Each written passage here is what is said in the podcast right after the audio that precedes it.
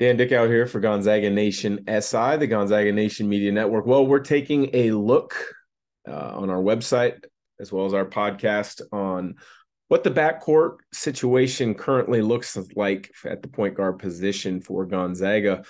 Some transition, good. Uh, a little bit of question marks are still hanging out um, as far as if they're going to do any more additions to the roster in regards to uh, those positions. But We'll start right off the top. Nolan Hickman started every game a season ago at the point guard position, uh, except for senior night. So I got to throw that out there. Uh, but I thought he showed great uh, improvement from freshman to sophomore year. As a freshman, only averaged about five points a game.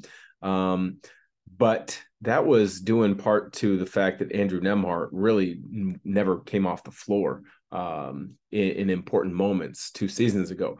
So there was the growth curve of then now being the relied upon ball handler, decision maker um, for Gonzaga a season ago, in which I thought Nolan Hickman really improved throughout the course of the year. He had some turnover problems early.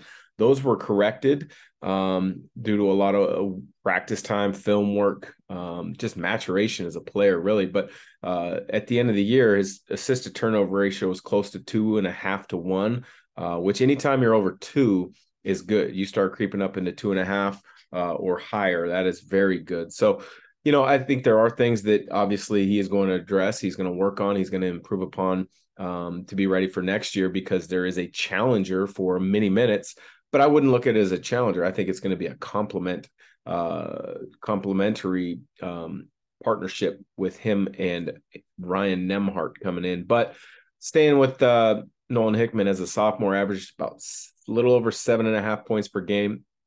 Field goal percentage overall dipped uh, from his freshman year, but that's sometimes to be expected when uh, there are more attempts. Um, you know, you get a different kind of shot when you you were a 12 to 15 minute a game guy uh, going against second unit type backcourt players versus when you are uh, the starting point guard um, going up against that level. So uh, there was an adjustment in regards to to that for him. But you know he did shoot uh, over 35% from the field, knocked down over a three a game. I think that will improve.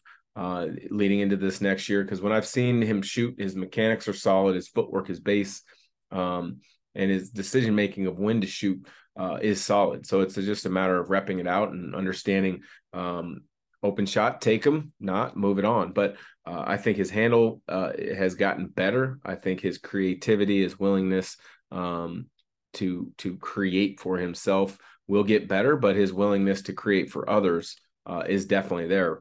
Um, you know, I think when you look at it, he started as a sophomore. I see no reason he's not going to start this next upcoming year alongside Ryan Nembhard because Gonzaga's best teams have traditionally had two ball handler decision makers on the floor at all times. Now you can call him a point guard, you can call him a two guard, whatever you want. Um, but really, the best teams that, Coach Few has always had uh, have been multiple ball handler decision makers, and so that's why I think Hickman is going to start alongside Ryan Nembhard next year. So Nembhard big time addition, very exciting addition for for Gonzaga. You know, it'd be interesting as you know more comes out and and he gets you know to to be involved in, in the Spokane and Gonzaga community a little bit with his story is did Gonzaga recruit him coming out of high school because his brother was there, or did they uh, overlook him, or was it just not something that was uh, of interest to both sides at the time? That'll be curious to to find out. But obviously, he made the decision, and he said a lot of it had to do with you know just how well um, his brother's career flourished in Spokane at Gonzaga. But Nembhard, two years at Creighton as a freshman, averaged over 11 a game and nearly four and a half assists per game as a sophomore on a really good team. Um, 23rd ranked offense in the country. Creighton finished the season in the top 15, I believe, in in all polls. Um, you know, as a sophomore, he, he averaged over 12 points, four rebounds, nearly five assists per game. His his field goal overall field goal percentage uh, is a little higher than Hickman's, but their three point percentage is is right at the same. I mean, he's at 36 percent from the three, 53 made threes on the season. So, you know, he averages about a three, uh, one and a half threes made per game. So, uh, neither one of those guys are, you know, a true knockdown dead eye shooter, but I think they both have the ability uh, to get hot and, and make multiple threes in a game. But, you know, where I like Nembhard is in pick and rolls and I like him in uh, pushing the pace. I, I think that's something that when you have two ball handlers, um, you can, you can keep the pressure on the defense on the opponent by you know one guy doesn't have all the responsibilities to get them playing at pace get them getting up and down the floor quickly it's essentially quickest outlet to either one and go you're not in that outlet position you get out and go uh, and you can become interchangeable but I, I think these two will really work t- well together now the question becomes you know who becomes that third ball handler decision maker um, you know, Raj, Rasir Bolton was that at times a season ago. Malachi Smith was that at times a season ago.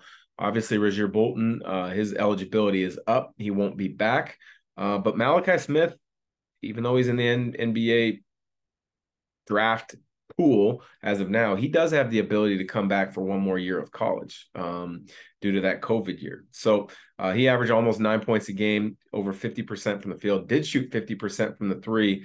Uh, while making a little over one per game, but he's more of a catch and shoot guy as opposed to a ball handler facilitator, just with the way he plays. Can't really break the defense down. Did get better in pick and rolls, I thought, as the course of the season went on, but but more of your, you know, find an open space shooter type guy. Um, but you would you're waiting as a fan to see does he come back or is Gonzaga waiting um, in the portal with a possibility of a player or maybe two, one of them being a guard if Smith doesn't come back because Harris, uh, Dom Harris also, you know, had left in the transfer portal, as did Hunter Sallis. So there could be potentially one or two guards uh, more arriving in the transfer portal. The one name that, um, you know, had some interest. Uh, the point guard Taran Armstrong, I believe it was Cal Baptist, haven't, or UC San Diego, one of those two schools. Um, uh, there's there's some interest, interesting parts about his game because he passes it so well. Um, not a great shooter, but we'll see. Um, you know, if there is still interest in both directions. I haven't seen uh, a decision from him in regards to where he's going, but couple couple things to keep in mind as offseason keeps getting further from the end of the season. The deadlines for Malachi Smith to return, um, and then movement in the transfer portal, anybody deciding to come to Gonzaga. Those are a couple things to keep in mind. But all in all, I think the backcourt is in in good hands, in good position with Hickman and Nembhard, who I both feel will be starting next year uh, together in the backcourt. So for Gonzaga Nation SI, appreciate you listening.